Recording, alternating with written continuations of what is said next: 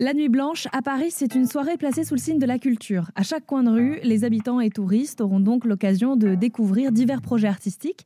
Euh, c'est un événement qui se déroule d'ailleurs dans une trentaine de villes dans le monde cette année, comme Singapour, Kyoto, Dallas ou Riga en Lettonie et bien sûr Paris, la ville lumière.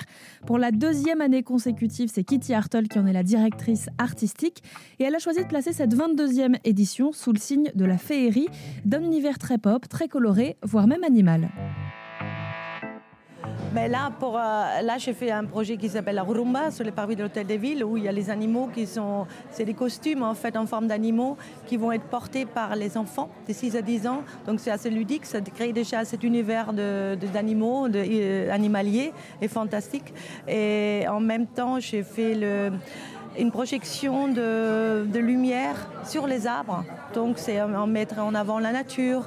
Il y a une licorne qui est aussi un symbole, qui est une projection de licorne. On est vraiment dans un monde assez fantastique et, et, ça révèle plein de choses. Euh, il y a énormément de choses. En fait, c'est assez cohérent. Je me suis rendu compte après qu'il y a vraiment ce monde, ce sentier imaginaire de, qui est constitué en fait des humains, des animaux et, et la nature.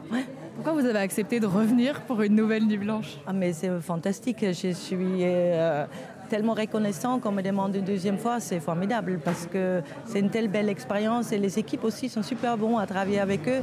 Donc euh, c'est c'est une, une chance d'avoir ça. C'est vraiment ouais c'est génial. Alors juste peut-être un, mot parce que on parle de Paris, mais c'est pas que à Paris en fait. C'est c'est quelque chose qui s'est exporté dans d'autres villes. Oui, donc c'est à Paris. Et là, bon déjà de, toute façon il y a énormément de projets à la métropole. Et après il y a l'accès scène, cet accès scène qui existe depuis l'année dernière. Là c'est plutôt mis en avant culturellement.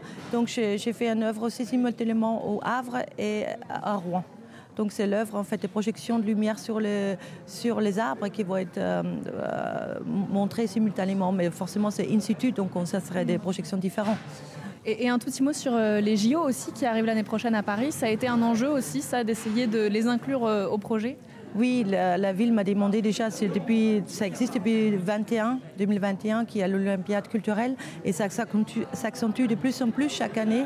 Là, j'ai fait quand même la moitié de la programmation qui s'inscrit de l'Olympiade culturelle, qui est vraiment un lien avec l'art et le sport. C'est comme j'ai parlé, il y a la lucha vavoom, les combats des catch, ou jouer au ping-pong country. C'est tous ces lieux qui, qui toutes ces, ces choses, mais j'essaye de le transformer, au, que c'est une, une métaphore aussi.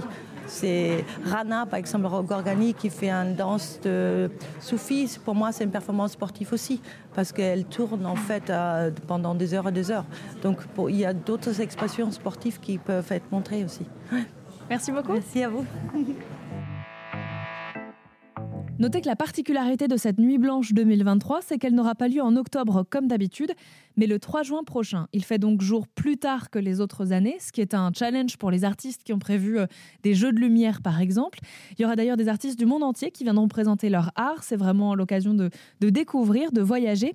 Il y aura aussi pas mal de musique notamment. Il faut s'attendre à une ambiance vraiment festive dans les rues de Paris et au-delà. L'accès, je le rappelle, est donc gratuit pour le public et un guide Nuit Blanche précisera l'accessibilité des œuvres aux personnes en situation de handicap pour faciliter l'accès à la culture pour tous car c'est bien l'objectif de la Nuit Blanche depuis sa création en 2002.